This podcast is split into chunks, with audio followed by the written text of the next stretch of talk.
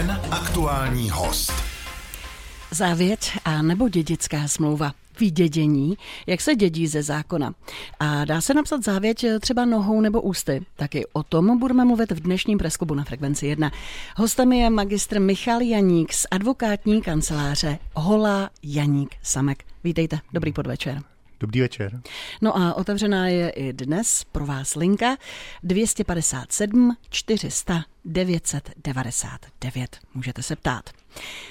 Pane magistře, pojďme začít eh, aktuální informací.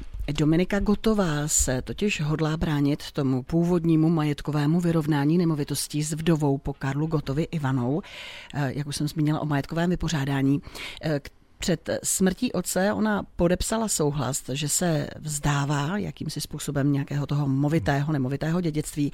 Lze to? Je to vůbec platný dokument? A co v něm musí být všechno sepsáno? Samozřejmě já nemám konkrétnější informace eh, k této kauze. Předpokládám, že pan Gott eh, před, tím, před svým umrtím eh, oslovil renomované právníky, kteří určitě mu byli napomocní a poskytli mu určitě relevantní, kvalitní právní rady. Já bych předpokládal, že mohli uzavřít, nebo respektive paní Dominika se mohla takzvaně zřeknout svého dědického práva.